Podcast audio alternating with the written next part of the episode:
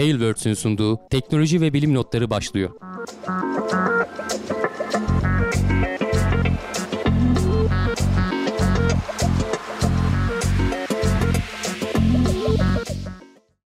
Teknoloji ve bilim notlarına hoş geldiniz. Ben Hamdi Kellecioğlu. Her hafta olduğu gibi teknoloji ve bilim dünyasından gözüme çarpan haber başlıklarıyla karşınızdayım. Ee, az önce kuliste konuştuk. Bu hafta bilim dünyası ve teknoloji konusunda çok böyle heyecanlı haberler yoktu. Ee, geçen haftaki gibi böyle Venüs'ün Venüs'te canlılık olma ihtimali falan gibi haberler yoktu. Ee, ben de geçmiş haftalardan alıp da bir kenara koyduğum eskimeyecek haberlerden e, takviye yaptım ama gene birbirinden ilginç başlıklarımız var. Neleri konuşacağız isterseniz önce kısaca bir onlardan bahsedelim. Ee, önce gene tabii ki her hafta olduğu gibi bir koronadan bahsederiz. Biraz bir istatistiklerden konuşuruz çok kısa. Ee, bir maske takmanın avantajlarıyla ilgili bir tane yazıya denk geldim bu hafta. Biraz ona bakarız. Ee, ilginç bir hipotez var orada. Ondan sonra e, NASA e, Güneş'in biliyorsunuz kendi içerisinde döngüleri var. Her 11 yılda tekrar ediyor. NASA 25. döngüye girdiğini resmi olarak duyurdu. Şimdiye kadar demek ki 24 döngü olmuş. Bunu biraz bundan konuşacağız. Starship'in bir sonraki denemesi geçtiğimiz aylarda Elon Musk e, 2021'de olacak falan demişti ama Ekim ayı içerisinde yapmayı planlıyorlar, planlıyorlarmış. Nedir ben de tam anlayamadım ama biraz ondan bahsedeceğiz. Ee, TV yapımcıları işte uzay turizmi falan derken artık reality show'lar da uzaya taşınıyor. Biraz ondan bahsedeceğiz. Ee, bu, bu kadar uzayla içli dışlı olduktan sonra orada hayatını kaybedenler ne olacak? E, cesetlerini ne yapacağız? Mars'a, Ay'a bir görev yapacak olsak e, görev esnasında ölenlerle nasıl e, başa çıkacağız? Biraz ondan bahsedeceğiz. Biraz kafa yorulması gereken bir süreç. Sonrasında satranç biliyorsunuz yapay zeka e, satrancı biraz e, eleştirenler var. Satrancı çok tek düze haline getirdi, çok e, robotik hale getirdi diye. E, bunun tam tersi yönde gelişmeler var. Biraz ondan bahsedeceğiz. E, Tuatara denilen ilginç bir canlı var. Yeni Zelanda'da yaşıyor. E, dünya üzerindeki genetiği en değişik canlılardan biriymiş. Geçtiğimiz haftalarda denk geldiğim bir haberdi. Biraz ondan bahsedeceğiz. Bir de hepimizin e, sorunsallarından biri insanlık kıllarını neden kaybetti ya da yeterince kaybetti mi? Biraz da ondan bahsederek gündemi bitireceğiz. Şöyle yorumlara bakalım. Tesla pil günü henüz yapılmadı mı demiş Övünç Mete. Duymadım yapılsaydı haberimiz olurdu. Eylül ayında falan diyorlardı ama e, haberimiz olmadı. Çünkü önemli bir şey duyuracaklardı. Bir duyursalar herhalde bayağı gündem olur. Evet isterseniz önce bir korona haberleriyle şöyle ekrana paylaşayım. Bugünkü istatistiklerle başlayalım. 21 Eylül 2020. 1743 yeni vaka, 68 hayatını kaybeden. Artık bu sayılara alıştık. 1700'ler, 1600'ler yeni vakalarda hayatını kaybedenler de yavaş yavaş 70'lere doğru gidiyor.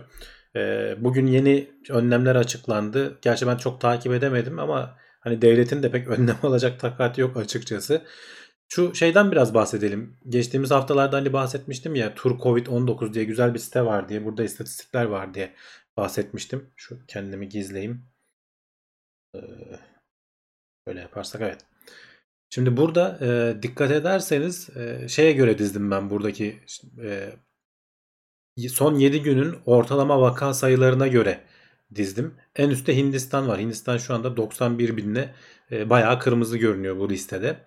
Ve tabii ki hayatını kaybedenler de aynı oranda yüksek. E, sonra Amerika geliyor. Sonra Brezilya geliyor. Türkiye burada aslında 20. sıralarda 1600'lerde. E, fark ettiyseniz hemen e, son 7 günün ortalaması Almanya'nın biraz altında. Yalnız burada mesela benim çok dikkatimi çeken bir şey. Bizde hayatını kaybeden bu gene son 7 günün ortalaması 64 iken Almanya'da 5. Yani bu nasıl oluyor? E, açıkçası merak ediyorum. Hani Almanlar e, farklı bir şey mi öğrendiler? Bir teknik mi geliştirdiler? Nasıl oluyor bizde 60'larda? Yani aşağı yukarı aynı oranlarda vaka ortaya çıkarken e, bizde 60'larda ilerlerken onlarda nasıl 5 oluyor? Bir de daha da ilginci hemen bir son bir sağdaki kolonda bakın vaka ölümlülük hızı diye bir şey var. Türkiye'de aslında normalde daha düşük. Yani bulunan vakaların %2.48'i ölürken Ee, Almanya'da 3.45 ölüyor. Yani şu rakamlar tam tersi gibi olması lazım veya birbirlerine yakın olması lazım. Almanların bizden fazla olması lazım. Bunu tam anlayabile anlayabilmiş değilim. Yani nasıl böyle bir istatistik ortaya çıkıyor? Anlayabilenler varsa bana açıklasın. Ee, tamam hani istatistiklere e, devletin açıkladıkları rakamlara vesaire falan hep e, şüpheyle bakıyoruz ama hani Almanya'da bu kadar az ölümün olması beni açıkçası şaşırtıyor. Aynı şekilde e, gene hani benzer sayıda vaka olarak Çek Cumhuriyeti 1800 vaka açıklamış. E, 7 kişi ölmüş. Gene bayağı az. Yani biz biz 60-70 sayılarını açıklarken nasıl olabiliyor açıkçası bilemiyorum. Mesela İngiltere'de 3700 vaka var. 21 kişi ölmüş. Yani e, acaba onlarda da mı hani bizde eleştiriliyor ya işte kalp krizinden öldü diyorlar. E, ne bileyim zatürreden öldü diyorlar. Korona diye yazılmıyor. Acaba onlarda da mı yazılmıyor? Çünkü şu yan taraftaki istatistiğe baktığımız zaman tam tersi şeyler söylüyor. Yani bu sayılarda uymayan bir durum var açıkçası. E, istatistikler hep devletlerin hani resmi kurumlarından falan alınıyor burada. E, bu sitede. Türkiye'nin falan istatistikleri de gayet ayrıntılı güzel bir şekilde merak ediyorsanız hani bu şeyi takip etmenizi tavsiye ederim. turjoit19.com ee, güzel bir site. İstatistikleri de güncel olarak veriyor. Şöyle bakalım yorumlarda sizden bir şey gelmiş mi? İsrail de öyle demiş. Evet İsrail'in de rakamları aynı şekilde.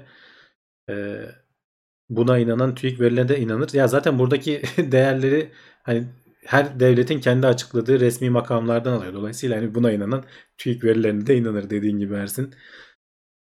Ee, hastalığın öldürme süresi etkileyebilir ama aşağı yukarı bütün ülkelerde aynıydı ya. Yani bu gerçekten ben anlam veremedim.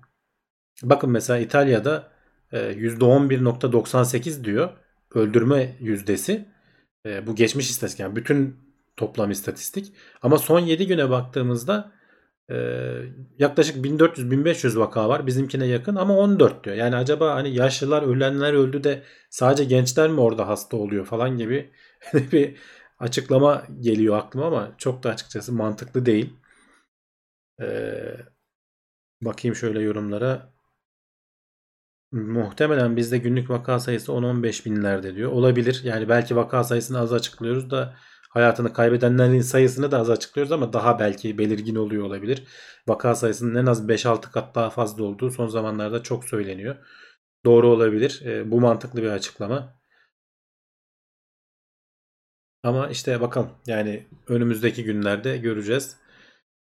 Yine koronayla ilintili bir haber. İsterseniz geçelim istatistiklerden yeterince konuştuk. E, değişik bir hipotez var. E, maske takmanın e, çok koruyucu olduğundan hep bahsediyoruz. Yani şu son zamanlarda maske takanların e, takmayanlara göre falan daha avantajlı olduğundan her zaman bahsediyoruz.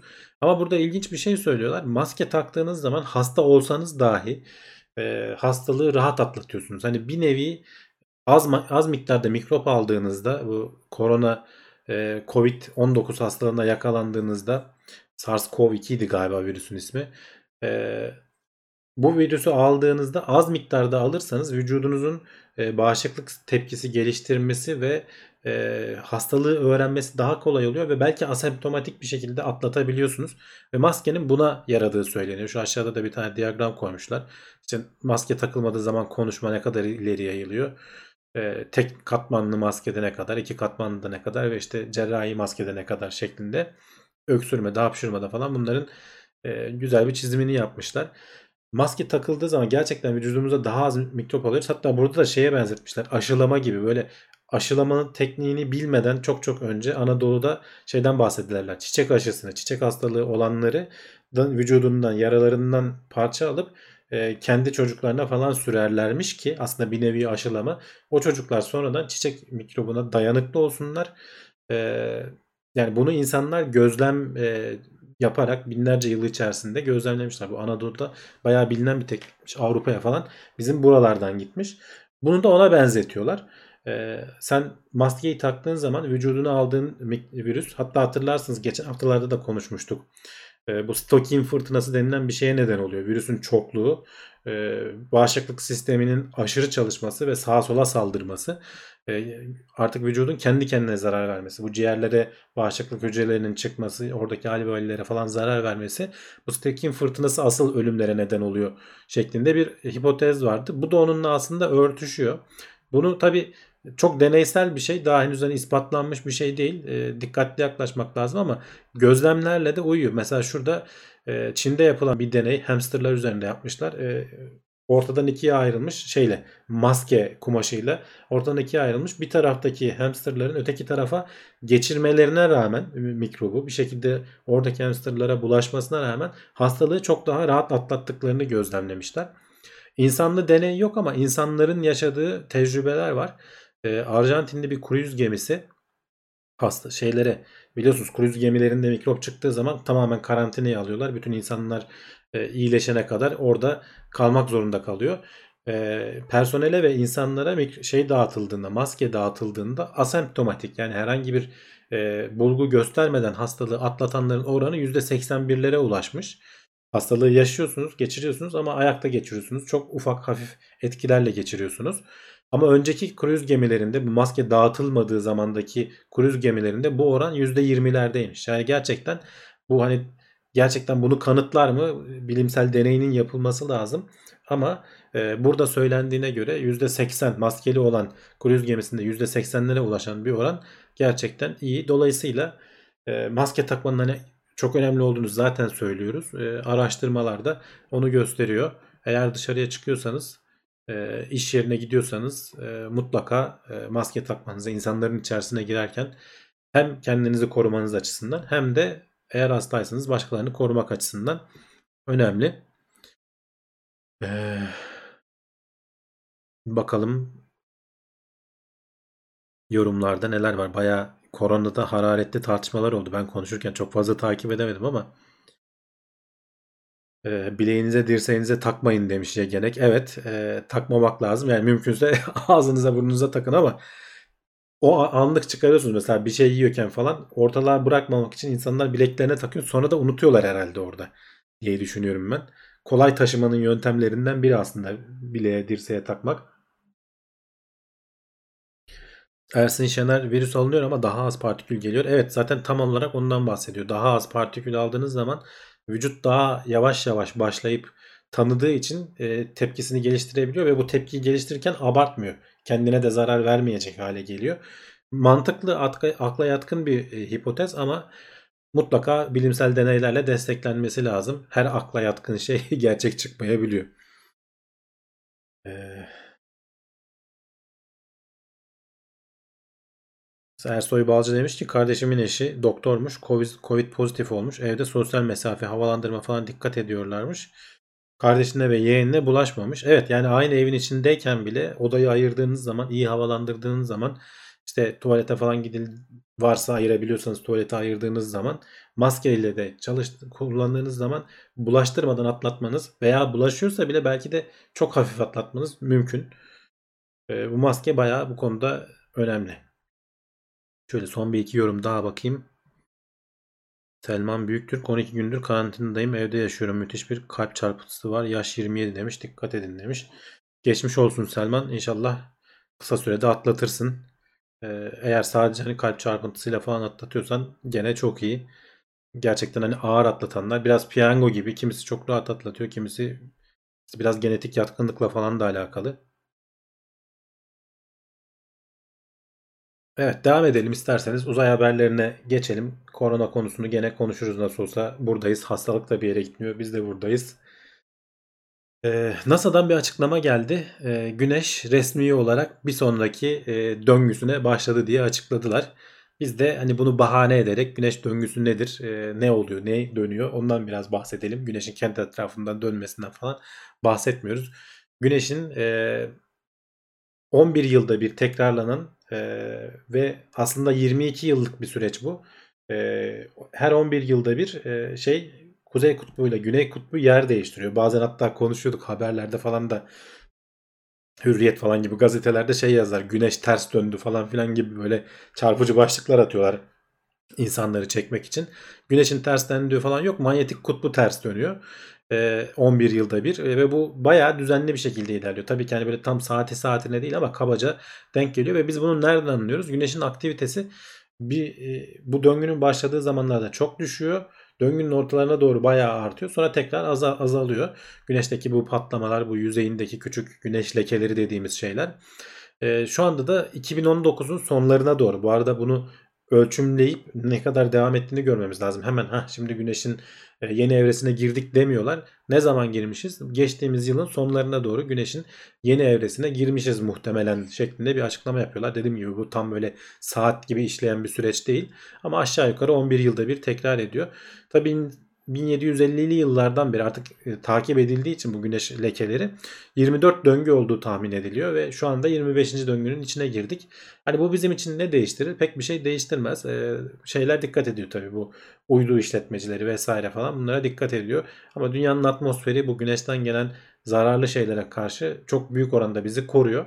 Hatta yani bu güneş patlamalarının artması vesaire falan bazen dünya üzerindeki e, elektronik ekipmanlara falan da zarar verdiği oldu ama çok nadir.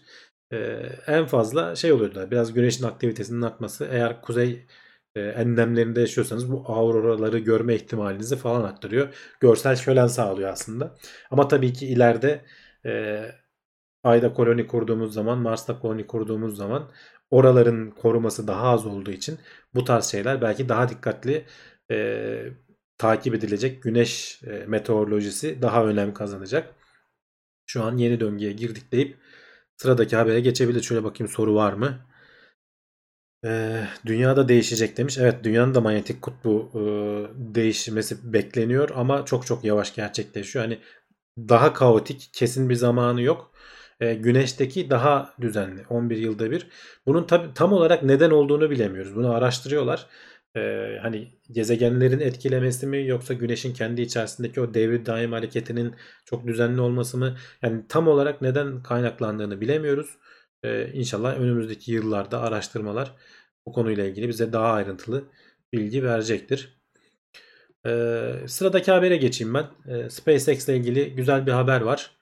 Şöyle bir tane de videosu da var onu da açayım bir yandan.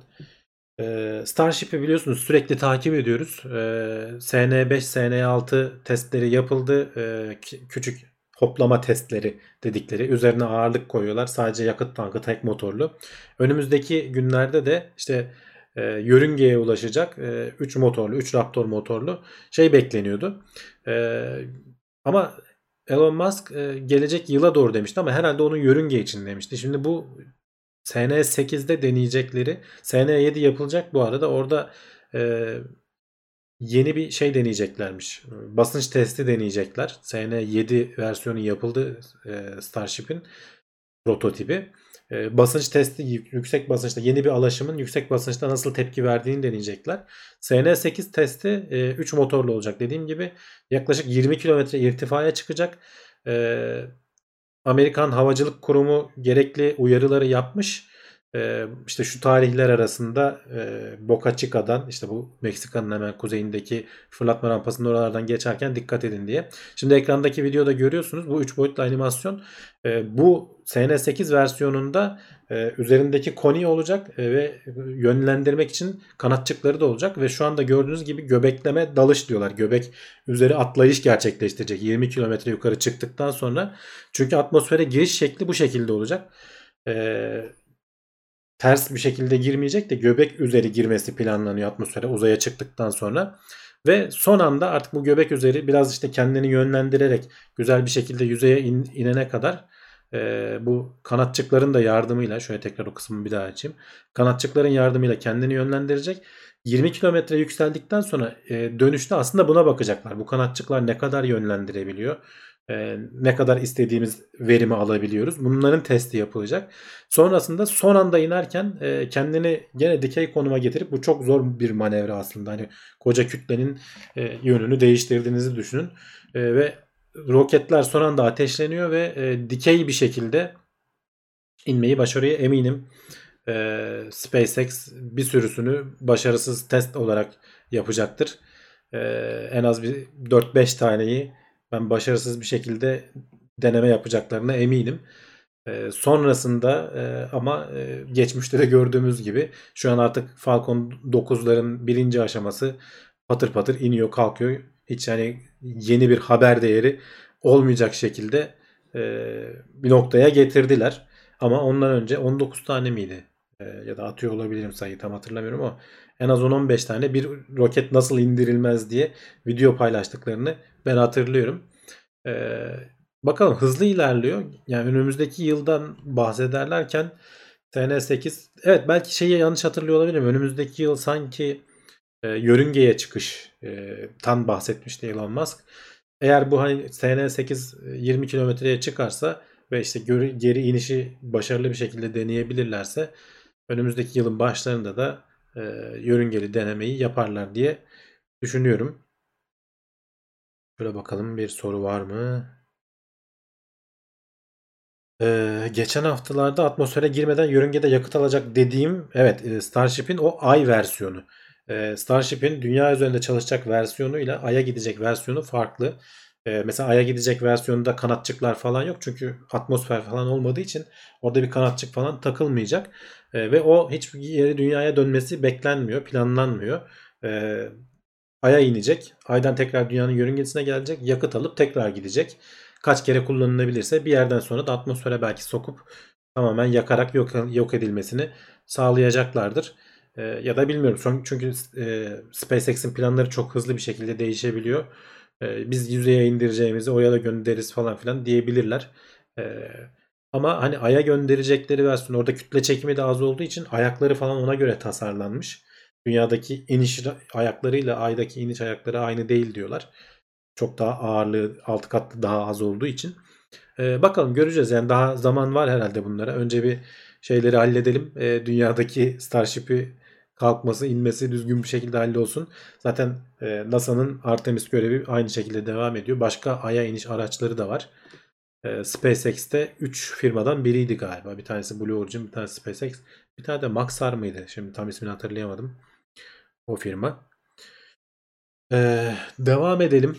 E, sıradaki haber e, bu kadar artık uzaya ulaşım kolaylaşmaya başladıktan sonra önümüzdeki birkaç yıl içerisinde diyelim e, turizm gelişecek diyoruz. E, uzayın tam hani yörüngeye çıkmasa bile e, yörünge altı noktasına gidip gelmeler falan çok kolaylaşacak.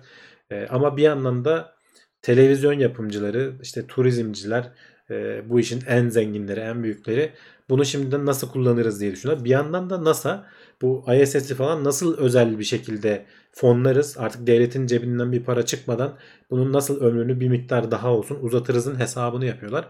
Şimdiden bunların dedikoduları dönüyor. E, Space Hero isminde işte uzay kahramanı diye bir reality show yapılacakmış. Acun'a da buradan haber gönderelim. Bence planlarını şimdiden yapsın. En iyisini herhalde o yapar. Dünyada bayağı başarılı işler yapıyor. Artık uzaya da açılmasının zamanı geldi. E, Acun uzayda diye çekebilir belki kendi gider. E, Şimdiden planları yapılıyor dedim. E, dünyada önce bir yarışması olacak. Tabii bunu olabildiğince uzatmak isteyecekler. Çünkü çok maliyetli bir şey. Sonuçta ISS'e bir tane astronot göndermenin kabaca maliyetinin 50 milyon dolar civarında olduğu tahmin ediliyor. E, sen buraya işte şeyler nasıl olacak bilmiyorum. Kameramanını falan da gönderecekler mi? Nasıl bir sistem düşünülüyor açıkçası bilemiyorum. E, ama hani sonuçta bunların planları yapılıyor. Öncesinde dünyada bir yarışması olacak böyle. E, belki gene işte şey gibi olabilir bizim bu Acun'un programı gibi olabilir. Orada en fit olan en yarışmayı başarılı götüren kullanıcı belli bir eğitimden geçtikten sonra ki onu da muhtemelen bir dizi gibi bir şey haline getirirler. Sonrasında ISS'e gönderecekler. Ee, ISS'te hani önümüzdeki işte 4-5 yıl içerisinde belki işte turizm e, şeyi olabilir görebiliriz. Belki böyle e, ne denir reality show tarzı e, programların çekildiğini görebiliriz. Bir yandan bilimsel e, faaliyetler de devam edecek. İkisi bir arada nasıl olacak açıkçası bilemiyorum. Sonuçta çok geniş bir alan değil.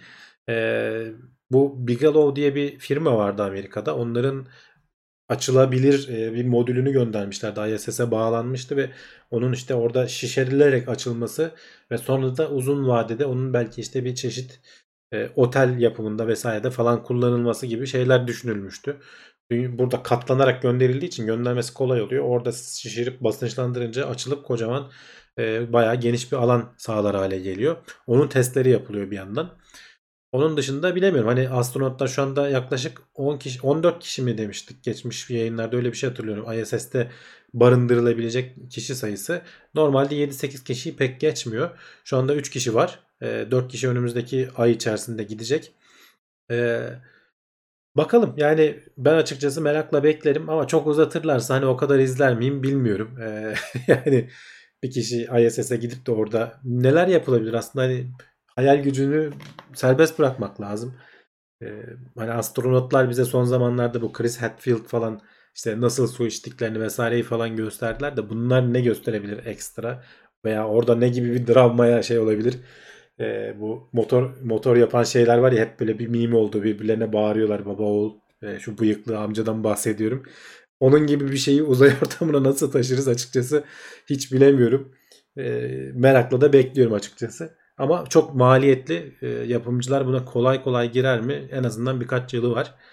Ee, turizm vesaire falan. Ee, Alper demiş uzay pornosu çekeceklerdi. Evet o sektör en çok zaten bu işlerde önce çoğu teknoloji konusunda olduğu gibi burada da belki öncülüğü onlara onlar yapabilirler. Bilmiyorum nasıl olur. Ee, biz sıradaki haberle devam edelim. Şimdi turizm artıyor. İşte artık e, ayda belki koloni kurulacak. Belki uzun vadede Mars'a gidilecek ama sorulardan bir tanesi. Uzayda ölürseniz bedeninizi ne yapacağız? Bunun cevaplanması lazım. Bunun prosedürlerinin oluşturulması lazım. Ee, ilginç bir şekilde NASA'nın NASA'nın şimdiye kadar bununla ilgili hiçbir pro, prosedür oluşturmadığı, insanlar hep kurtarmak üzerine prosedürler kurdu ama gerçekten yani uzayda bir astronotu kaybedersek ne yapacağımızı bilmiyoruz şeklinde bir açıklaması var astronotların.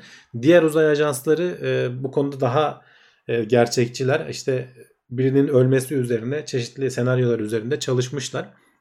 Öncelikle tabii Dünyaya en yakın yer ISS. Az önce de işte oradan bahsettik. ISS'te biri hayatını kaybederse işte atıyorum uzay e, yürüyüşü yapıyorsun. O esnada mikro, bir mikrometeor geldi çarptı seni e, kalbini deldi geçti veya işte elbiseni deldi geçti. Biliyorsunuz onlar kurşundan daha hızlı hareket eden küçük parçalardan bahsediyoruz.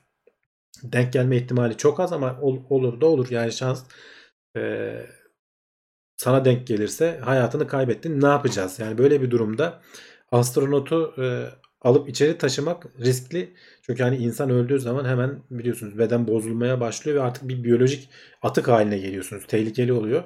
E, uzayda toprak yok bir şey yok. Nasıl yapılacak? Yakalım desen mümkün değil. E, çünkü çok fazla yakıt vesaire falan gerekiyor.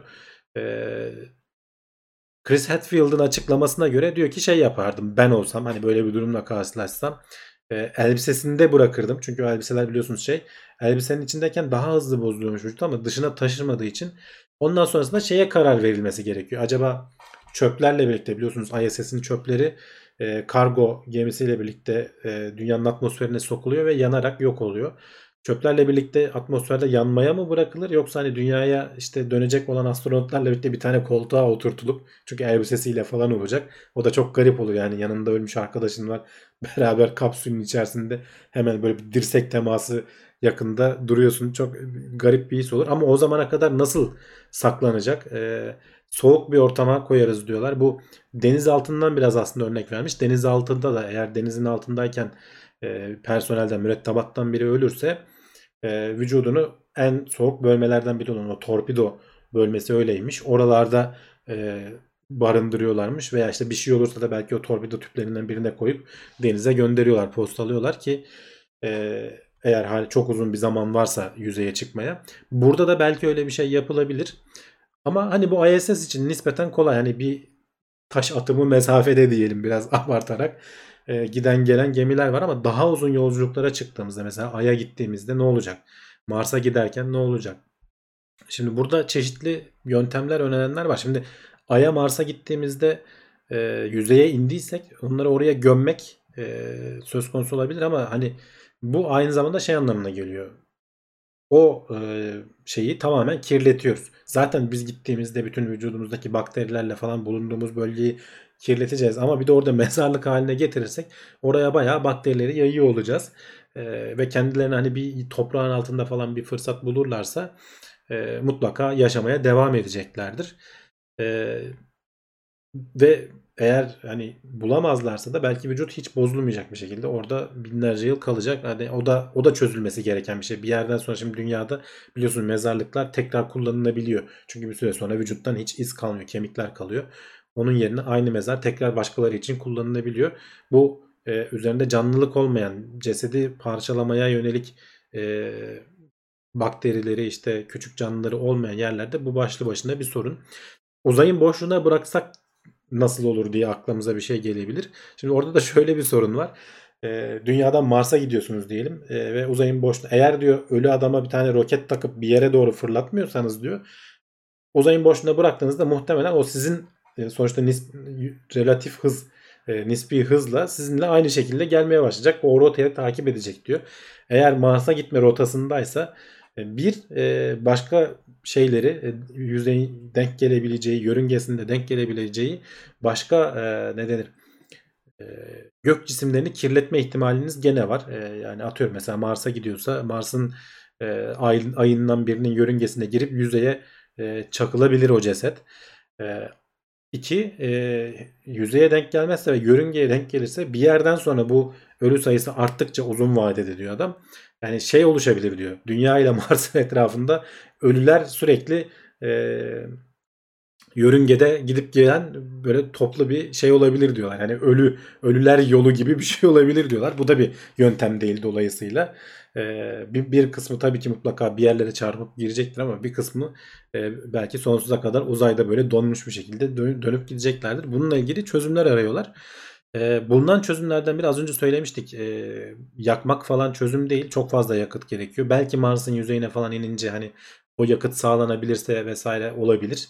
E, orada da ya da ne bileyim dünyada kullanılan başka teknikler var. Mesela yakmak dünya atmosferine de çok zarar verdiği için e, yakmak yerine işte asit gibi bir şeyde eritmek, composting diyorlar ona. Şimdi son zamanlarda yükselen trend bu olmuş. Eritip sizi bir şekilde e, gübre haline getiriyorlar. Aslında en mantıklısı o sizin vücudunuzdan falan oradaki e, bitkilerin vesairenin falan yararlanabilir olması en mantıklı seçenek. E, bunun kolay bir yolu bulunabilirse o uygulanacaktır muhtemelen. Bir de ilginç bir yöntem önermişler. Freeze dry dedikleri böyle dondurarak kurutma gibi bir yöntem. E, uzaydasın zaten. E, dış ortam son derece soğuk. Seni özel bir böyle poşete koyuyorlar. E, ceset torbası gibi bir şey. Çok ince bir poşet değil tabii ki. Uzaya çıkarıp bir, bir saat falan donduruyorlar bir robot kolla. Artık tamamen buz kas katı buz oluyorsun. Sonra o çıkarttıkları robot kol titreşmeye başlıyor ve seni binlerce küçük parçaya ayırıyor. Yani bir çeşit böyle buz şeyi oluyorsun. Ne denir? Milkshake gibi bir şey oluyorsun aslında yani uzayda. Ee, ve normalde kapladığın alandan biraz da işte herhalde e, şeyini mi suyunu mu kaybediyor artık nasıl bir e, yöntemse bu freeze dry dedikleri o dry kısmı kurutma kısmı tam olarak nasıl işliyor benim kafam almadı. Ama hani yazıda bahsedilen şey e, normalde 100 kiloluk bir astronotu böyle bu teknikle 25 kiloluk bir alanda taşıyabiliriz diyorlar. Sizi zipliyorlar yani aslında bir çeşit suyunuzu kaybettirerek ve binlerce parçaya ayırarak. Sonra gittiğiniz yerde artık yakar mısınız, gömer misiniz? E, bir miktar o şekilde sakladıktan sonra e, çaresi düşünülür. Yani aslında dünya üzerinde biz hani bu işi binlerce yıldır, milyonlarca yıldır yaşaya geldiğimiz için çözmenin yollarını bulmuşuz. Ama uzay e, bu konuda pek yardımsever değil. E, neler yapılır, nasıl çözülür? Buna, bunlara kafa yormak lazım. Erkam Aksu demiş ki güneşe yollayalım. Güzel fikir ama güneşe yollamak çok dertli bir şey. Daha önce gündemde e, bunu konuştuğumuzu hatırlıyorum. Güneşe gitmek istesen gidemiyorsun. Çok fazla yakıt harcaman gerekiyor. Bir şey yani bu yörünge mekaniği bizim dünyadan anladığımız gibi oradan geçerken oraya atayım da ulaşsın gibi işlemiyor. E, hızını arttırman veya hızını azaltman gerekiyor. Güneşe girmek için hızını azaltman lazım. Şimdi dünyadan çıkarken dünyanın hızıyla fırlatıyorsun sen. E, nispi hızlarla düşünmeniz lazım e, belli bir miktar hızlanıyorsun işte şeye gitmek için Mars'a gitmek için. Sonra oraya gidince de belli bir miktar yavaşlıyorsun onun yörüngesine girmek için. Ama yörüngeni sönümleyip tamamen güneşe girecek kadar yavaşlaman için deli gibi yakıt harcaman gerekiyor ters yönde. Dolayısıyla buradan güneşe fırlatalım demek kolay değil. E, düşündüğümüz gibi çalışmıyor bu mantık. E, yani bunlar gerçekten o kadar kolay değil yani çözülmesi. Benim aklıma en kolay hani yakmak falan zorsa işte bu komposto metodu nasıl bir şeyse e, asit içinde eritme veya artık nasıl bir şey kullanılıyorsa e, veya belki belli bir miktar toprak götürülür içinde canlıları olan. Ama tabii ağır tabii yani bir yandan da yaptığın şeyin hafif olması lazım. Sonuçta seni alacak kadar büyük bir asit kazanı götürüyorsan bayağı bir ağırlık taşıyorsun demektir. Onu da düşünmek lazım. Hani sonuçta taşıdığımız her şey e, maliyet olarak bize geri dönüyor. Belki Mars'a gittiğin zaman Mars toprağının hani bir kısmı alınıp etrafa yayılmayacak şekilde kapalı bir e, mezarlık haline getirilip orada kendi kendine üzerinde belki bitkileri de besleyecek şekilde çözülmesi falan sağlanabilir. Hem böylece gübre olur hem de e, cesetten kurtulmuş olursun. E, yüzeydeyken falan nispeten işimiz kolay da e, uzayda giderken 3-4 aylık bir yolculuk olduğunu düşünün Mars'a. E, ay nispeten kolay. Hani bir haftalık e, bir yolculuk. 3-4 günlük bir yolculuk. Hemen geri dönme falan gibi şansı var. Veya yanında taşıma, idare etme durumları var. Ama Mars gibi böyle 4 ay, 5 ay gitme durumları olduğunda o arada onun çözülmesi lazım. Bilmiyorum bu arada şeyi izliyor musunuz? Netflix'te Away diye bir dizi geldi. Ee, biraz bu yolculuğu anlatıyor. Ee, Mars'a gitme yolculuğu. Ben çok beğenmedim. Biraz işin şey kısmına fazla dalmışlar. E, duygusal kısmına fazla dalmışlar. E, biraz daha böyle bilim kurgu bekliyordum.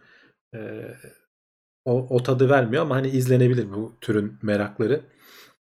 Meraklıları açısından. Şöyle bakalım yorumlarda bu konu ilginç. insanlar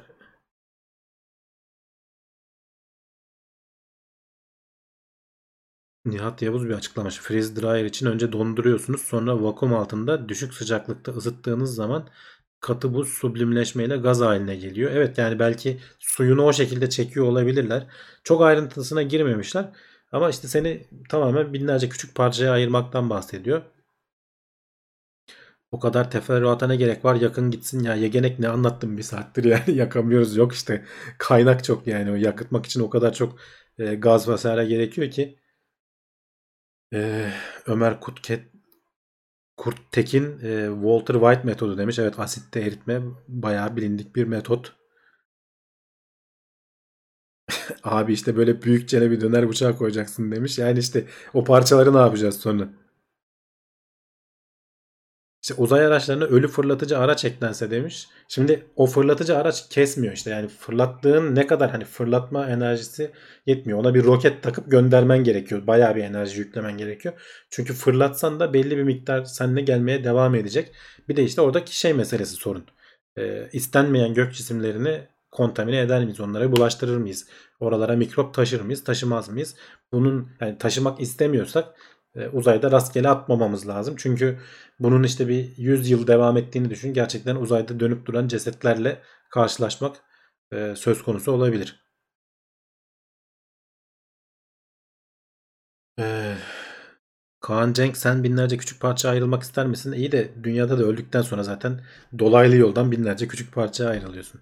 Yok oluyorsun sonuçta yani atomlarına ayrılıp öyle veya böyle eninde sonunda hani yöntemin ne olduğu önemli değil, hızının ne olduğu önemli değil. Varacağın nokta aynı. Ali Erbaş'a sormalı demiş. Evet yani din insan alimlerinin de çözmesi gereken pek çok konu olacak. Bize toprağa gömmek mesela e, şeylerden biri, şartlardan biri bildiğim kadarıyla. Nasıl olacak uzaydayken? Yanında taşıyıp o zaman götürüp Mars'a gömeceksin. Ya da yanında toprak taşıyacaksın ama işte dediğim gibi o da ağırlık vesaire falan. Yani çözülmesi gereken bayağı ciddi sorunlar var. Çok basit bir konu bile ne kadar zor hale gelebiliyor gördüğünüz üzere. Ee, şöyle bakalım. İsterseniz sıradakine geçelim artık. Ee, uzay haberlerini tamamladık. Bu uzayda ölme işi bayağı su kaldırır.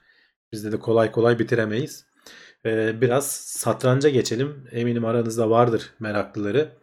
Ben de eskiden bayağı oynardım ama son zamanlarda sıkıldım artık. Ee, pek e, aram yok. Ee, bu yazıda da biraz ondan bahsediliyor. Ee, Vladimir Kramnik 2000'li yılların başında hatta Geri Kasparov'u da yenmiş sanırım. Satranç konusunda önemli ustalardan biri.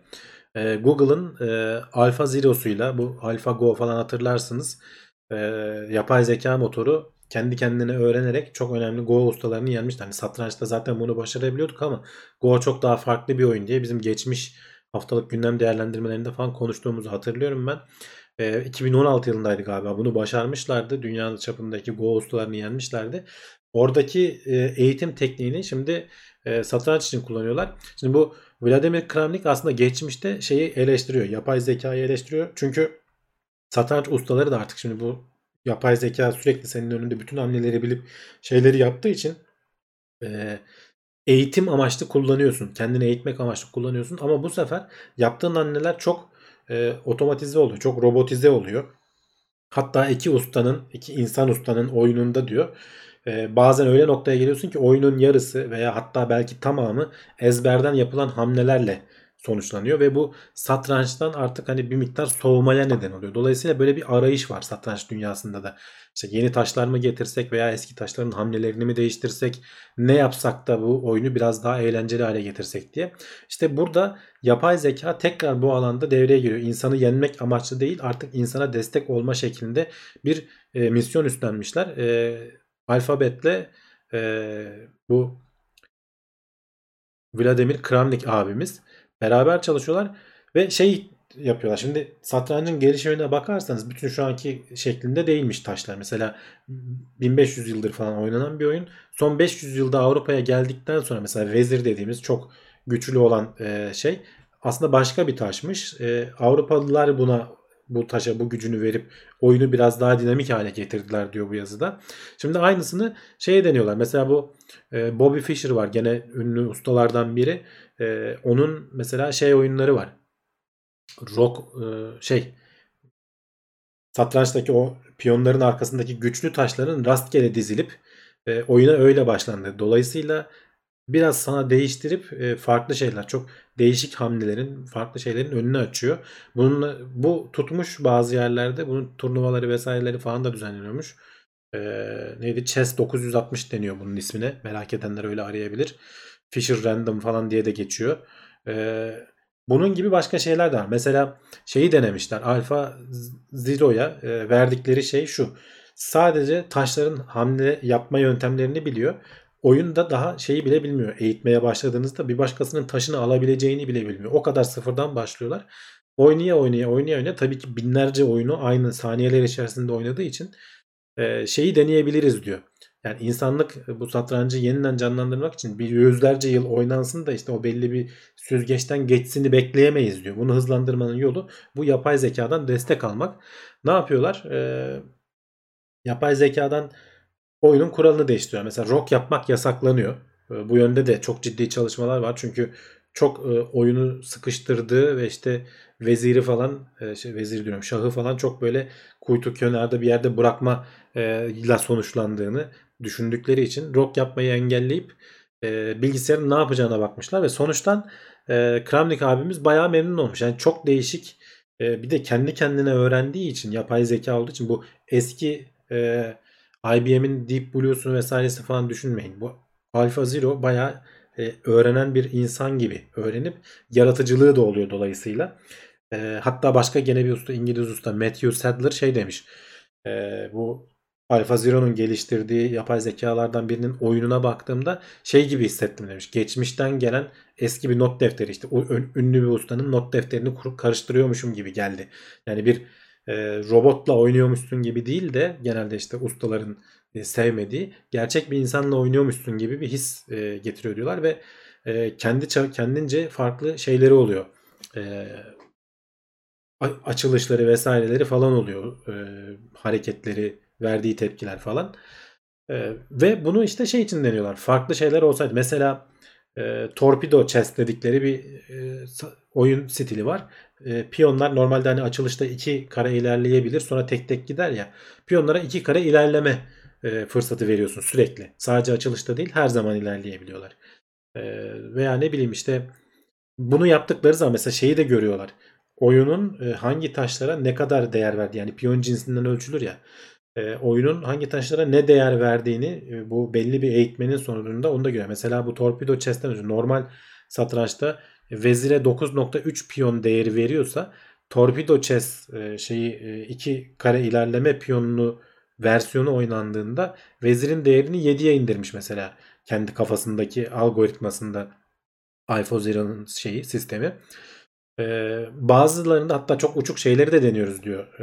Piyon sağa sola hareket edebilecek veya kendi taşını alma gibi. Yani kendi taşını normalde alamazsın satrançta. Ama kendi taşını yiyerek karşı hamle yapma falan gibi şeyleri de deniyorlar. Dolayısıyla çok yaratıcı ve yapay zekadan destek aldıkları için hani yüzlerce yıl, onlarca yıl insanlar tarafından denenmeden en böyle süzülmüş, en keyifli oyun versiyonunu bulmayı ümit ediyorlar. e, benim şey çok ilgimi çekti. Hani yapay zekanın işte insanları yenme e, görevini tamamladıktan sonra böyle yan destek rollerle bir şekilde hani biz hep korkuyoruz ya yapay zeka işte bizi yok edecek bilmem ne falan. Bu onun tam aslında bir örneği. Hani belli bir seviyeye ulaştıktan sonra aslında bizi destekleyecek noktaya geliyor. Ee, hani az önce de söyledim e, satranç ustaları e, şey yapabiliyor. E, ne denir? Bilgisayarla çalışabiliyorlar. Normalde eski tüp bilgisayarlarda işte hareketlerin falan çok standart oluyor. Şimdi belli ustaların yıllarca bütün oyunları sonuçta kayıt altında. Sen bunu yapay zekaya yüklediğin zaman mesela Kasparov'un bütün oyunlarını yapay zekaya yükledin diyelim. Gerçekten karşında Kasparov'la oynuyormuş gibi onun stiliyle oynayan bir yapay zeka elde ediyorsun. Ee, normalde hani statik bilgisayarlar diyelim ne yapıyorlar? Kasparov'un bütün hamlelerini bilip senin yaptığın hamleye karşı olası en iyi hamleyi seçip onu oynatıyor. Ama bir zeka yok işin içinde. Bir yaratıcılık yok. Ee, sen bu Kasparov'un hamleleriyle bunu beslediğin zaman Kasparov gibi gibi tırnak içerisinde söylüyorum. E, yaratıcı bir e, yapay zeka elde etmiş oluyorsun. Böylece hani büyük ustalara karşı satranç oynama keyfimiz de ileride olacak. Bilmiyorum artık ne kadar keyif olur. Habire tokatlanıp duracağız ama e, normalde de zaten ben hani bilgisayarın güçlü olanlarını hiçbir zaman yenemedim. E, her zaman ezildik karşısında. Çok böyle basitleştirdiğimiz zaman, level'ı düşürdüğümüz zaman e, saçma sapan hareketler yaptığı zaman yenebildik. Şöyle yorumlara bakayım. Satranç meraklıları vardır. Yegen eklemiş ki Chess Master serileri niye çıkmıyor? Valla belki çıkıyordur. Ee, bir ara baya 5000, 6000, 7000 diye gidiyordu. Benim çocukluğumda falan vardı. Ee,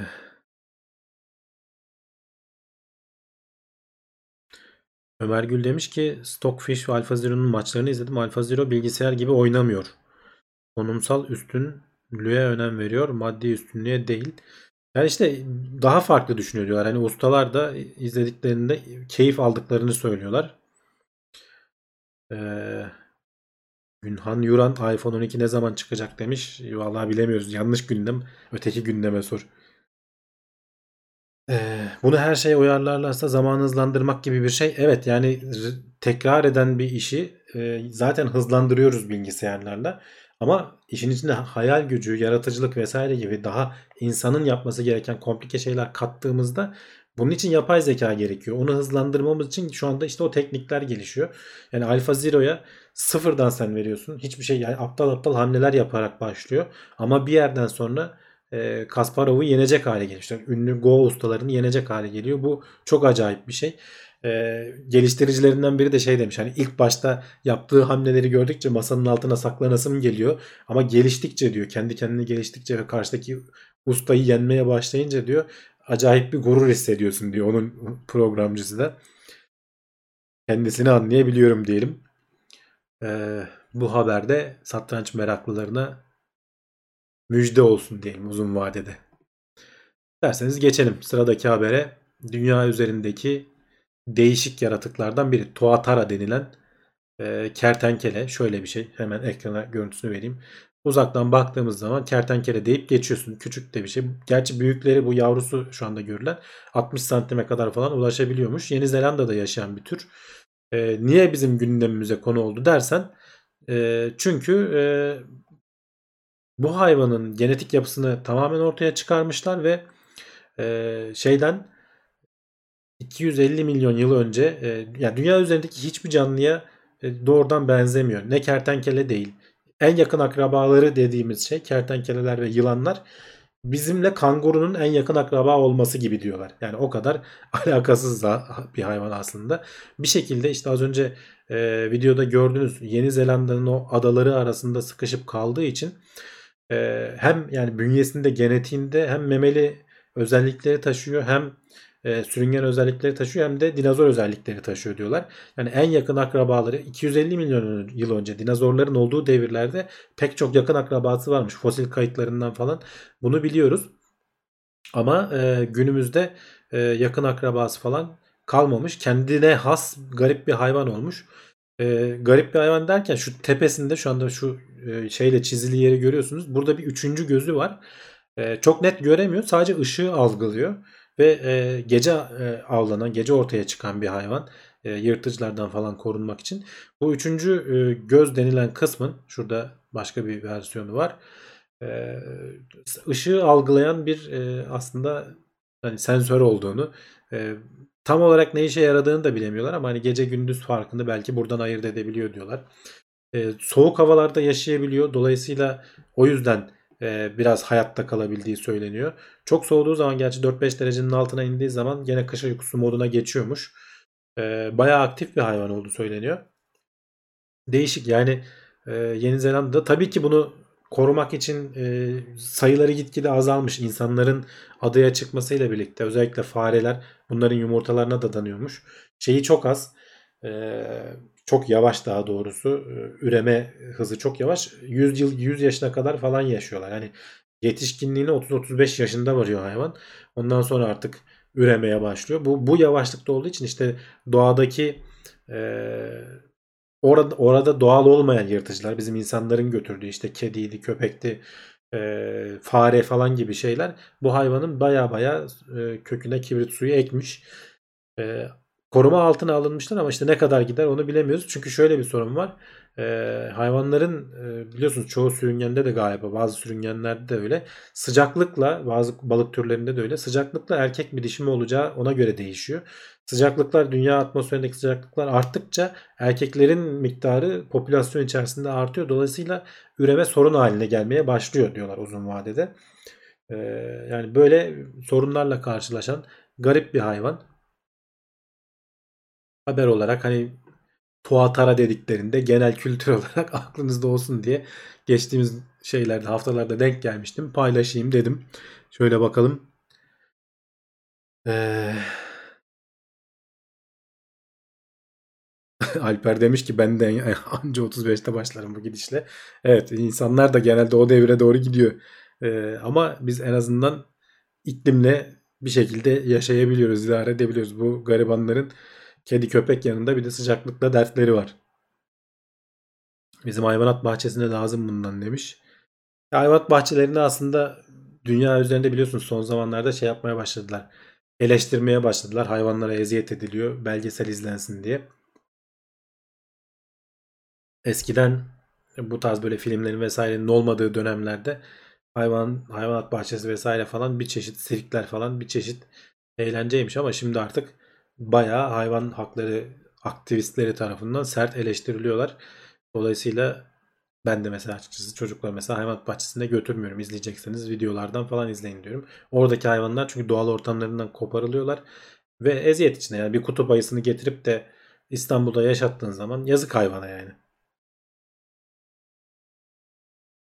Neyse devam edelim. Asıl e, ilginç konumuza gelelim. E, cevabı olmayan e, sadece hipotezler olan insanlık kürkünü ya da kıllarını niye kaybetti?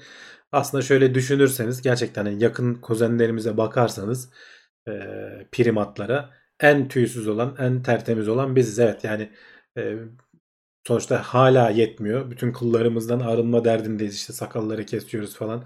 Ben hızımı alamadım. Saçları falan da döktüm. Ama gene de yeterli şey gelmiyor şu anda bize. Ama diğer e, primatlarla karşılaştırırsanız baya baya onlara göre tüylerimiz çok az. Kıllarımız çok az. Tüy diye bazen yanlışlıkla söyleyebilirim. Hemen yorumlarda gelmesin. Ağız alışkanlığı. E, normalde memelilerde kıl olur. Kuşlarda tüy olur. Onu da parantez içerisinde söylemiş olalım. Ee, niye azalmış olabilir? Bunu şey yapıyorlar. Bir yandan da e, şimdi bütün memelilerde şu ayak kısmı çok çok büyük bir kısmında tüysüz ve şu bileğin alt kısmı bizde de zaten bakın bileğin arkası tüylüyken alt kısmı bayağı bir tüysüz. Çoğu memelide bu böyle. Buralardaki genetik değişiklikleri inceliyorlar ve farelerde falan e, bazı genleri saptayabilmişler. O geni e, durdurduğun zaman e, hayvanın ayaları falan e, aynı mesela kutup ayılarında falan olduğu gibi tüylü çıkabiliyor. Dolayısıyla bu genetik araştırmalar uzadığı zaman belki kelleye gerçek çözüm bulunabilecek veya başka istenmeyen tüylere çözüm gerçekten bulunabilecek genetik uzun vadede. Bir yandan bunlar ilerliyor. Bununla ilgili araştırmalar devam ediyor. Ama bir yandan da dediğim gibi geçmişte yani atalarımız son derece kıllıyken niye azalmış olabilir diye bunun sebeplerini araştırıyorlar. Burada birkaç tane şey var. Bir kere bu Afrika'nın hani savanalarından falan çıkıp da susuzluktan dolayı su kenarlarında ya- yaşamaya başlayınca işte e, biliyorsunuz kürk suya girip çıktığında e, suyu üzerinde taşıdığı için sıcaklığı muhafaza edemiyor. Soğuk iklimlerde özellikle tüysüz olmak suya girmeni gerektiriyorsa avantajlı. Suyun dışarısında seni başka türlü koruyor ama suya girmeni gerektiriyorsa besin oradaysa e, su, tüysüz olmak avantajlı olduğu için bir grup böyle olmuş olabilir diyorlar. Bu bence biraz zayıf bir hipotez. E, bir başka hipotez e, bu ben, benim için daha akla yatkın geliyor. Ağaçlardan inip de bu Afrika'nın işte düzlüklerine, savanalara gel- gel- geldiğin zaman uzun mesafelere daha fazla gidebilmek için insanlar biliyorsunuz pek çok memeli türüne göre bizim soğutma mekanizmamız çok iyi. Yani belki köpek kadar hızlı koşamıyoruz e, ilk etapta ama uzun yolda düşündüğün zaman uzun vadede uzun vadeye yaydığın zaman maraton koşuyorsa 40 kilometre falan gidebiliyorsun. Yani bu terlemeye ba- bağlıyız ve bu Afrika sıcağında bizi şey yapmıyor, etkilemiyor. Ee, serinleme mekanizmamız çok iyi. Tüyleri döküp serinleme mekanizması işte bu ter bezlerinin falan yaygınlaşmasını buna bağlıyorlar. Thermoregulation deniyor bu ısının dengelenmesi sistemi. Ee, büyük ihtimalle bununla alakalı. Hani bu iklim değişikliği nedeniyle ağaçlardan inip iki ayak üstüne kalkmayı da buna bağlıyorlar. Ağaçların azalıp iklim değişmesi, Afrika'daki iklimin değişmesi, ağaçların azalıp hayvanların e, kendilerini geniş düzlüklerde hayatta kalma mücadelesi içerisinde avantajlı olan taraf bunlar olduğu için böyle oldu deniyor. Bir başka grup bu benim aklıma yatan hipotezlerden bir tanesi. Bir başka grubun söylediği şeylerden biri de sonuçta biz e, sözlü iletişimin yanında pek çok hareketlerimizde yüzümüzden e, işte vücudumuzun renginden kızarma mesela pembeleşme vesaire falan gibi şeylerden karşı tarafa bir mesaj iletiyorsun aslında. E, tüyler bunun için düş- dökülmüş olabilir diyorlar ki bunu mesela destekleyen başka şeyler de var. Gözümüzdeki koni hücreleri e, pek çok memelide iki koni hücresi var. Bunlar e, ışığın e, rengini ayırt etmeni sağlıyor ama bizdeki üçüncü koni hücresi e, ne denir? Ton farklılıklarını çok daha net algılamamızı sağlıyor. Dolayısıyla yüzdeki hareketleri, yüzdeki renk değişimlerini falan çok daha iyi algılayabiliyoruz ve buradan bir anlam çıkarabiliyoruz. Bu da evrimsel olarak bir destek sağlamış olabilir. İşte tüylerin olmaması yüzde ifadenin daha net anlaşılmasına falan neden oluyor diyorlar. Ee, yani bilmiyorum biraz zayıf gibi gelse de bu da bir hipotezdir. Bunların tabi e, muhtemelen ispatlanması çok zor. Ee, yani biraz geçmişe dayalı şeyler olduğu için sadece akıl yürütebiliriz. Ee, ama şu anda böyle 3 tane hipotez var. İnsanlık tüylerini, kıllarını neden kaybetti dediğimizde e, bilim insanlarının aklına bu geliyor. Şöyle yorumlara bakayım. Ee, yani işte son zamanlarda mesela tüysüzlük son zamanlarda e, çok moda. Hani geçmişte falan bu kadar değil biliyorsunuz. Hani şeyleri hatırlarsınız bu, bu yüzyılın başındaki böyle bilim insanları Karl Marx'ı bilmem neyi falan bayağı adamlar tüy yumağı şeklindeler. Nasıl yemek yiyip nasıl içiyorlar o da ayrı bir konu. Var mı aranızda o kadar sakallı olan? Ben bir ara bırakayım dedim rahatsız oldum. Yani şu anki halinden bile bana uzun geliyor mesela biraz iki haftada falan uzadı top sakal kısmı hemen kısaltasım geliyor.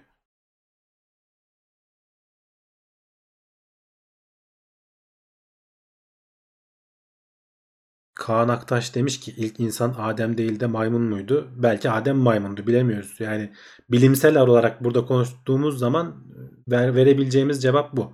Öteki cevap dini cevap. Ona söyleyebileceğimiz bir şey yok zaten. Bunu daha önce birkaç bölümde de konuştuk. En çok tartışmayı da bunlar yaratıyor aslında. Ee, bilimsel olarak bakın az önce ne anlattım? Hipotezler anlattım. Bunların olasılıklarını e, ve çürütmelerini falan sürekli konuşuyoruz. E, bu yöntemle ilerlediğin zaman e, ilk insan dediğimiz şey ki öyle bir şey de aslında yok. E, çünkü insanla maymun tam olarak ne zaman geçiş yaptığını söyleyemiyoruz. Yani şu şuradan itibaren ilk insandır diyebileceğimiz bir canlı yok. Dolayısıyla yani bizim geçmişe baktığımız zaman böyle bir sürecin sonucunda sürekli ilerleyen bir sürecin sonucunda şu anki halimize geldiğimiz söyleniyor. Ee, bilimsel araştırmalar da bunu bu yönü gösteriyor. Yani şu anda elimizde olan bilimsel yöntem bu olduğu için bunu söylemek durumundayız. teknoloji ve bilim notlarında başka türlü konuşamayız zaten. İstenen tüyler gidiyor, istenmeyen tüyler kalıyor. Ne garip, aynen öyle. Kibar Conan. Şu an bir şekilde genetik vesaire bilmem ne e, kelliye çare bulunsa zaten zengin olur. Harıl harıl harıl da araştırıyor insanlar. Uğur Yurtsever var demiş. Evet Muammer. Uğur'un hakikaten sakallar e, bir, bir Kratos seviyesinde neredeyse. Kratos muydu? Neydi o şeyin? God of War'daki karakter.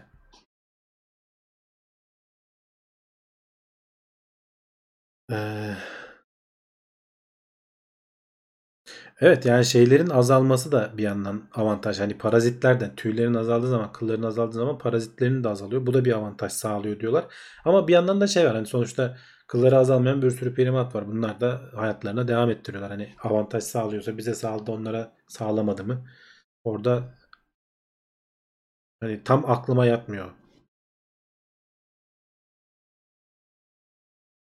Evet son haberi de tamamlamış olduk böyle. Bakalım yorumlarda şeyler var mı? Bağlantı hızı düştü galiba. Ee, takılmalar görüyorum. Ee, ben yayını hemen hızlıca burada durdurayım. Ee, kulis bölümüne devam edelim. Ee, haftayı da tamamlamış olalım. Zaten haberlerimizi bitirdik. Bağlantı düzelmezse e, kulis bölümünde bir kapatır açarız. Bir yere ayrılmayın. Sponsor videosunu veriyorum. Devam ediyoruz.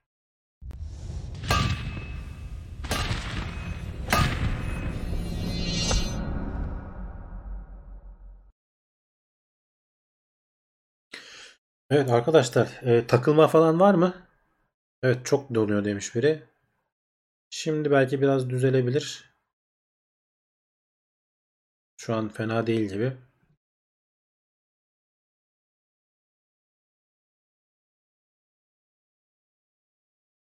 Kuantum dolanıklık olayı uzayda anlık iletişim için teknolojiyi temel oluşturabilir mi? Ya o o şekilde bir şey düşünülüyor ama e, pek oluşturabilir gibi de gelmiyor bana şu anda. Yani oluşturabilirse kuantum dolanıklığı sağlanan bir şeyin sonuçta parçayı ayırıp yanında götürmen gerekiyor çok uzaklara. Binlercesini öyle milyonlarcasını götürüp sonra oradan harcayıp harcayıp haberleşme sağlanabilir mi? Teoride bunun üzerine çalışmalar var ama e, hani bunun pek mümkün olmadığına dönük e, şeyler de okudum. E, ne makalelerde okudum. Bilmiyorum yani yapılabilir mi? Şimdi yapılamaz deyip de e, 100 yıl sonra maymun durumuna düşmeyelim. Olabilir. Tailwords hala sponsor olduklarını biliyorlar mı unutmuş olabilirler. Valla ödemesini yapıyorlar. Herhalde biliyorlardır. Ömer yani. Sağ olsunlar e, yıllardır hani 2015'ten beri galiba sponsor olarak devam ediyorlar. Çok önemli bir şey. Yani biraz da bu yayınlar onların sayesinde. Tabii ki abone olan, kanala abone olan sizin gibi arkadaşlar sayesinde.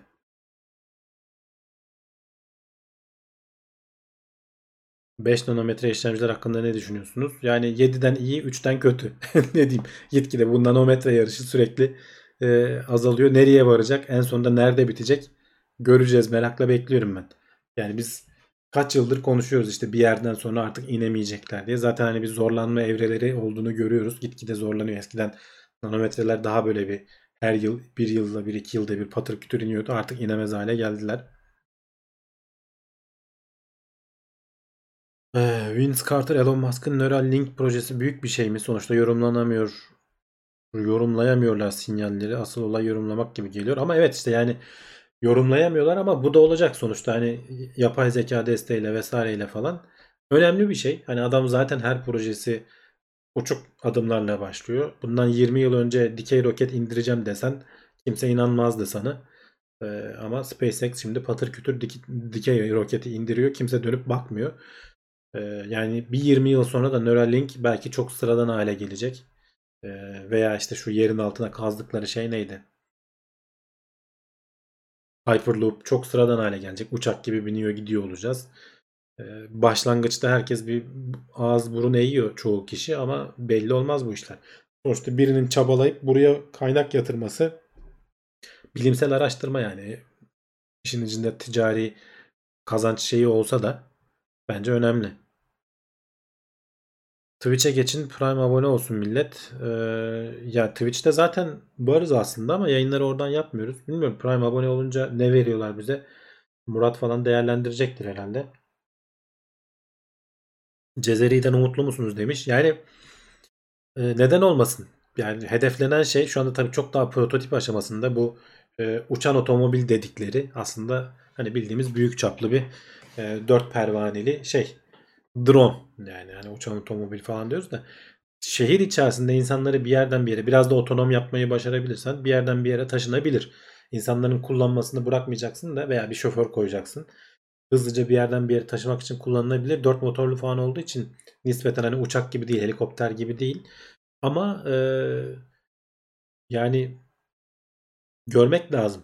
Ben kesinlikle olmaz deyip kestirip atmıyorum. Çünkü başka firmalar da var o işin peşine düşen. E bizde de yani e, askeri anlamda çok iyi şeyler yapan firma neden sivil alanda böyle bir şey yapmasın?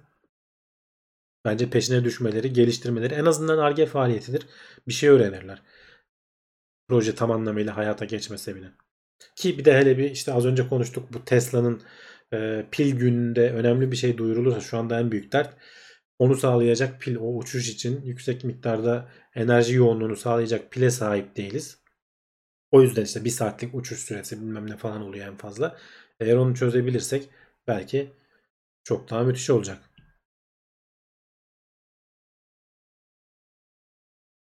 Bak Vince Carter'sa şimdi onu söyledim. 22'sinde miymiş? Batarya günü diye bir şey açıklayacaklar. Ee, bekliyoruz 22'sinde yarın yani bugün değil yarın yarın inşallah güzel ilginç bir bilgi gelir. Haftaya konuşuruz. Umut'la yayın işini konuşmadım. Çünkü Umut'un zaten bir sürü yayını var arkadaşlar. Ee, sonuçta buna da hazırlanmasını falan şey yapmak istemedim. Adamı yormak istemedim. Haberleri hazırlanacak çıkacak falan. Bayağı canlı yayınları falan yapıyor. Ben o şeyinden memnunum onun. Yayınlarına o şekilde katılması. Murat'la falan bölümler çekiyorlar. Üzerine ekstra yük yüklemek istemedim. Şimdi ben söylesem yaparız abi diyecek tabii ki de. Adama bir yandan şey yapalım. Hani rahat bırakalım. Özden Akbaş mesaiye kaldım bu hafta canlı yayın kaçtı. Tekrardan izlersen hiç problem değil sen de dediğin gibi. Canlı yayında olunca daha bir keyifli oluyor. Böyle sohbet diyorum. RTX 3080'in yapay zeka teknolojisi hakkında ne düşünüyorsun demiş ama yapay zeka teknolojisi mi varmış? ben oyun kısmına odaklanmışım.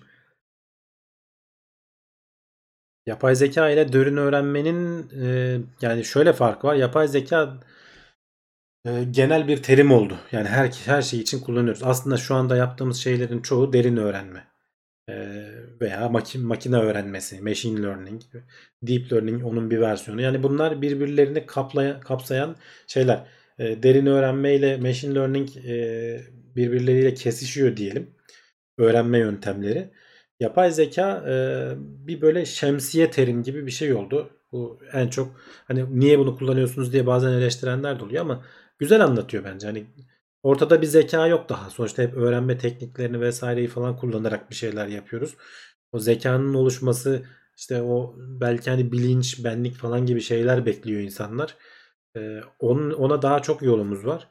Ee, ama hani bir ana terim olarak ben de hep yapay zekayı kullanıyorum. Şimdi derin öğrenme işte makine öğrenmesi deyince teknik oluyor insanlara. Aynı etkiyi aynı tadı vermiyor.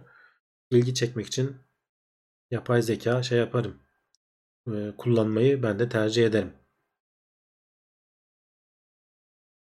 Çözüm pilden kurtulmak olunca herhalde bu gidişte kablosuz elektrik gibi. Ya kablosuz elektrik zor. Onun kolay bir aktarım yolunu bulamadık. Havadan işte manye mikrodalgalarla falan taşınma gibi durum var ama yoğunluğu düşük oluyor. Kayıp çok oluyor. Kablosuz elektrik olmaz. Pil pilden kurtulunacaksa alternatif yakıtlar olur. İşte hidrojen pili olur. Hidrojenli yakıt olur. Motor olur yani gene işin içinde.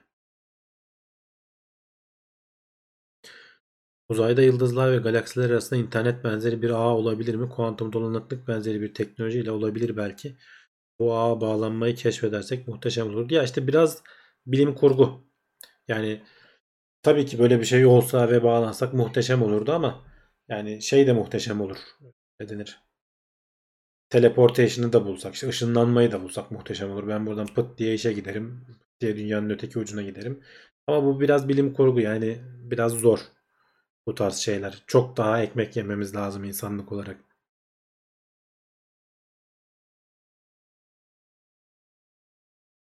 Son zamanlarda en çok hangi alandaki gelişmeler ilgini çekiyor? Ya ben uzay konularına çok meraklıyım çocukluğumdan beri. Yapay zekayı da çok merakla takip ediyorum. Bu e, şu metin yazan robot inanılmaz işler yapıyor. GPT-3 müydü? E, acayip şeyler çıkarıyor. Yani bu metni robot yazdı diyorlar. Okuyorsun anlaşılmıyor. Yani insan yazmış gibi muhteşem yazıyor. O tarz şeyler çok ilgimi çekiyor. Uzaydaki bu işte SpaceX'in yenilikleri, gelişmeleri ilgimi çekiyor. Ee, ama yavaş ilerleyen şeyler tabi. Genetik alan ilgimi çekiyor ama gene dediğim gibi TS'de satranç turnuvası düzenlese katılır mısınız? Yok ya zamanım yok o kadar. Sıkılıyorum. Satrançtan artık. Daha stratejik eğlenceli oyunlar peşindeyim. Yazılımcı diline yazılım diline başlasak Python tavsiye eder misin? Ederim. Yani ne yapacağına bağlı olarak eğer yapay zeka vesaire falan gibi e, yani genel bir dil kullanmak istiyorsan Python. Ama ben mobil uygulama vesaire falan da geliştireceğim. Hem de gene backend desteği vesaire de olsun diyorsan JavaScript. Ee, JavaScript ile Python yani belki beraber de gidebilir. Zaten bir tane bir şey öğrenmeye başladığınız zaman diğerlerini öğrenmek çok şey değil. Ee, tavsiye ederim yani Python eğer dediğim gibi makine öğrenmesi, yapay zeka, işte sunucu tarafında backend falan gibi şeyler düşünürsen Python gayet güzel bir dil. Ee, orman mantarları internet gibi bir aile haberleşiyoruz. Evet öyle bir şey ya biz konuştuk ya da bir haber okudum hatırlıyorum öyle bir şey. 2030'dan geldiğini söyleyen Noah adında eleman için ne diyorsunuz? Dark'ın etkisinde mi kalmış? Öyle olmuş. yani ya öyle olsa ve gerçekten geldim dese inanmayız ki. Yani e, ben uzaydan geldim dese adam kimse inanmaz. Gerçekten de gelmiş olsa ispatlayamaz yani. Gerçekten uzaydan atmosferden girdiğini görmemiz lazım ki inanalım. Işınlanma hayali işe gitmek olmamalı Hamdi abi. Çok doğru dedin Özden. Sonradan fark ettim ben ne durum. Işınlanmayı keşfetmişiz ama işe hızlı giderim diyorum. Realist bir bakış açısı demek ki.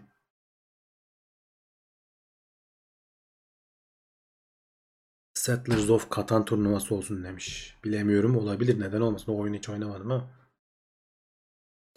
Kanseri genetik mühendislik alt edebilir. Ee, bu antiviral şeyler küçük virüsleri vesaireyi kullanarak bağışıklık sistemini tetikleyerek kanseri yok etmek falan gibi immünologların üzerinde çalıştığı şeyler yok edebilir. Emre Space Java'ya yönelin gençler demiş ama Java ya artık biraz eski mi kaldı ne bilmiyorum. Yerine gelen güzel diller var. Hani Rust var, Go var. O tarz şeylere belki bakılabilir. Ya hiç aranızda frontend yok mu arkadaşlar? Geçenlerde TeknoSeyir'den de duyurdum. Bir kişi dönmedi. Frontend iş arayan tanıdığınız vesaireniz varsa bana yönlendirin. Eleman arıyoruz. Işınlanma çıksa ona da vergi gelir kesin.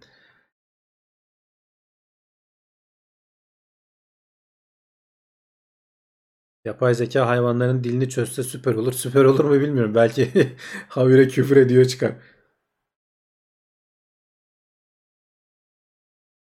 Hayvanlara bile bize giydiriyormuş. Kapat kapat diye. Yapay zekayı kapatıyor zaman. Dünya çekilmez bir yer oldu. Kuşlara bile böyle ne güzel kuş cıvıltısı diyorsun ha, habire sektiriyorlar sana.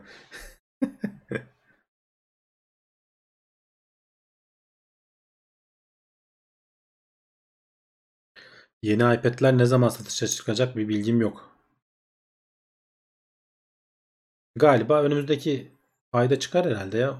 Ekim ayının ortalarına doğru. Sanki aklımda öyle bir zaman kalmış ama.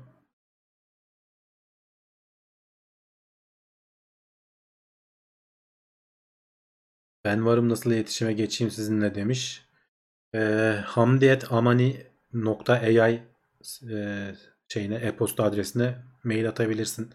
Varsa CV'ni gönder. Onun üzerinden ben de bizim yönetimle paylaşırım. hamdi.amani.ai Ya da LinkedIn'den falan da gönderebilirsin. Beni arayıp bulabilirsin.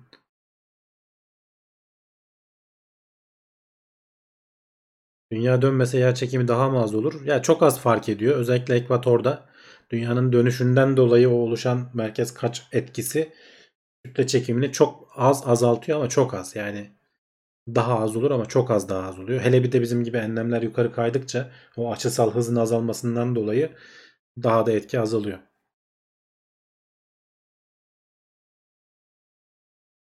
Ya Kurban Bayramı'nda falan düşünsenize hayvanların yapay zeka ile ne dil döküyorlar abi ne olur diye.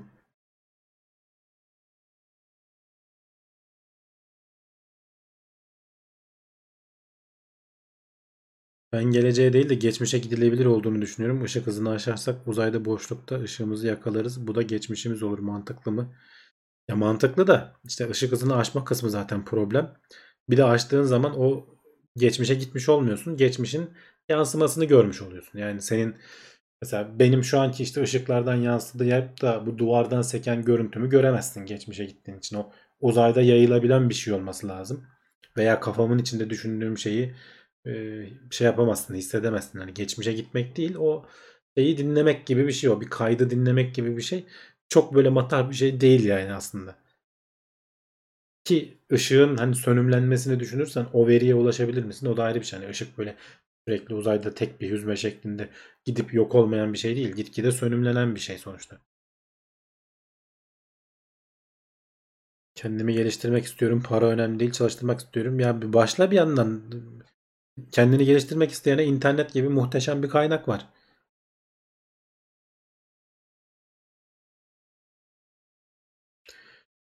Ee, inşaat mühendisi çıkışlı birinin kariyerini yazılıma yönlendirmesi için nasıl bir yol izlemeli? Yani bir kere İngilizce bilmen şart. İngilizce bilmenin yüz, yani çok şart demeyeyim de hani çok büyük avantajları olur. Çünkü kaynaklar falan İngilizce çok büyük oranda. Yenilikler özellikle bir şey yeni çıktığı zaman falan ilk oralarda çıkıyor. Türkçe kaynağı bulman çok zor. Bilmiyorsan mutlaka İngilizce öğren. Hani başka iş yapsan da İngilizce sana avantaj sağlayacaktır. Türkiye'de İngilizce bilme oranı az. Çabala öğren yani o kadar zor bir şey değil. Karşılığını alırsın yani mutlaka alırsın. Ee, üstüne yani dil olarak da ne yapmak istediğine karar vereceksin. Yani yapay zeka falan gibi alanlarla mı uğraşmak istiyorsun? Yok ben mobil geliştirme yapacağım, uygulama geliştireceğim, o tarz şeyler yapacağım, web sitesi yapacağım falan gibi bir şey mi yapmak istiyorsun? Ona karar verdikten sonra ona yönelebilirsin. Az önce de dedim yapay zeka falan öğrenmek istiyorsan Python'a bakabilirsin. Backend vesaire falan istiyorsan JavaScript. Yani JavaScript biraz daha böyle Joker gibi. Hem frontend yapabiliyorsun hem mobil uygulama geliştirebiliyorsun hem backend yapabiliyorsun. Hem de yapay zeka şeyleri falan var. Kütüphaneleri vesaireleri var. Python kadar belki güçlü olmayabilir ama yarışır yani. E, o bakımdan hani JavaScript öğrenmesi de nispeten kolaydır. Öyle başlayabilirsin. Çünkü bir oyun bile geliştiriliyor yani JavaScript'te. En son ne zaman Linux kullandım? Sunucular sayılıyor mu Mert? Sunucular sayılıyorsa her gün kullanıyorum. Ama masaüstü ortamında bayağı oldu. Bayağı bayağı oldu. Yazılım sektöründe hala açık var mı? Tabii ki var. İşsiz bilgisayar mühendisleri nasıl oluyor bilemiyorum. Yani hani Türkiye'de olmasa dünyada bulursun. Yani biz bazen eleman bulamadığımız için Hintlilere yaptırıyoruz. Ta uzaktan adamlarla çalışıyoruz. Buradan da yurt dışına çalışan bir sürü tanıdığım var yani. Uzaktan eğitim hakkında ne düşünüyorsunuz? Yani tabii ki sınıftaki ortamı, işte arkadaş ortamı, sosyalleşme vesaire falan yerini tutmaz ama hani şartlar gerekli kıldığı zaman niye olmasın? Zamandan tasarruf vesaire falan. Kendi kendine bir şeyler öğreneceksen istediğin zaman başla, istediğin zaman devam et falan gibi bir şey için çok uygun uzaktan öğrenme. Çok güzel dersler var internette. Ya hatta dünyanın en iyi üniversitelerinin derslerine internetten erişebiliyorsun. Ya bu muhteşem bir şey. Ee, çok çok şanslıyız yani o bakımdan.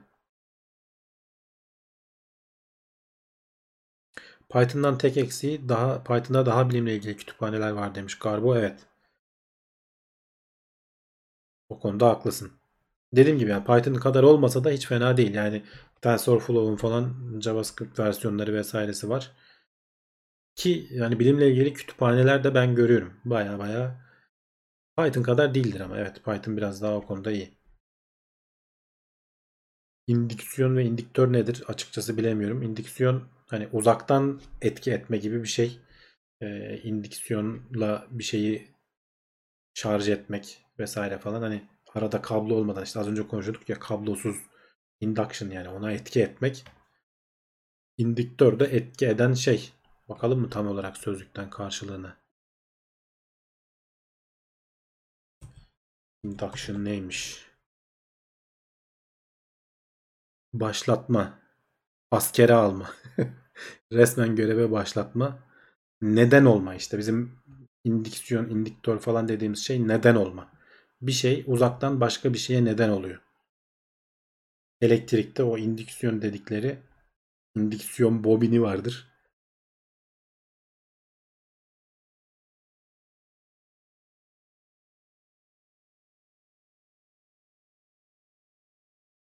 Bakalım neler var başka.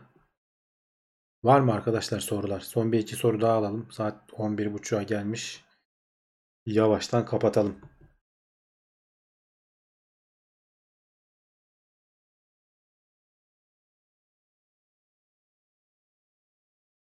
Uzay boşluğunda asılı kalsak neler görebiliriz? Nerede asılı kaldığına bağlı yani.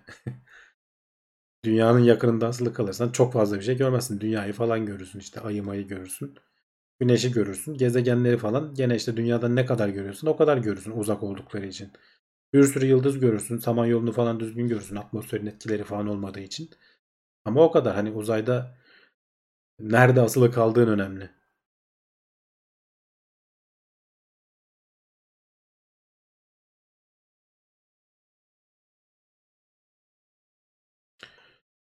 Evet. O zaman yavaştan kapatalım mı? Önümüzdeki hafta gene buralardayız. İlginç haberler gene bilim dünyasındaki gelişmelerle böyle bakıyorum.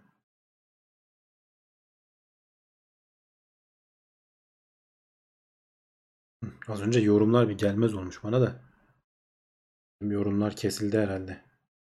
Sayfayı tazeledim. Canak Bulut nerede? Canak Bulut buralarda e, hayatına devam ediyor. Pek görüşemedik son zamanlarda. Bilemiyorum açıkçası. Yamaha'dan memnunum. Gayet güzel. Şehir içerisinde hani X, X-Max 250'm var. Şehir içerisinde işe falan gidip gelmek için kullanıyorum. Hani fırsat bulursam bir yerlere gide, gidebileceğim de bir motor. E, bayağı az yakıyor. E, keyfim yerinde.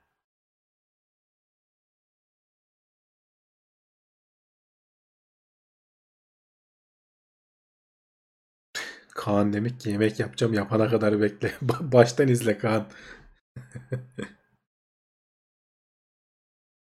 ha şey demiş ya yayından önce bir arkadaş e, bu kulis bölümünü de podcast'te verin lütfen demiş. Bu canlı yayına özel mi olsun sizce yoksa podcast'te de verelim herkes dinlesin mi?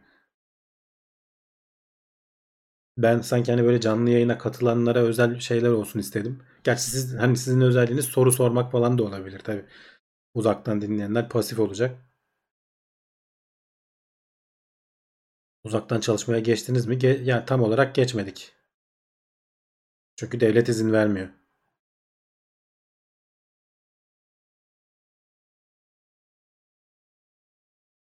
Ya ayrı olarak veremeyiz canım artık podcast'in içinde olursa olur. İşte interaktif kısmı özel. Hani belki soruları da çünkü ben genelde okuyorum. Podcast'te bir defa verelim onlar da canlıya gelsin. Reklam yapalım. Evet mantıklı Mert. Ya evet yani şey güzel aslında hani 300'ü 400'ü buluyoruz. Ben ratinglerden memnunum. Ee, daha da artsa tabii süper olur.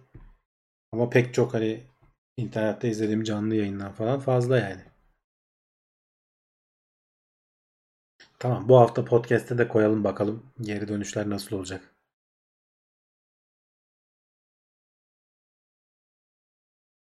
Evet o zaman tamamdır arkadaşlar. Kendinize iyi bakın. Haftaya gene buralardayız. Görüşürüz. Hoşçakalın.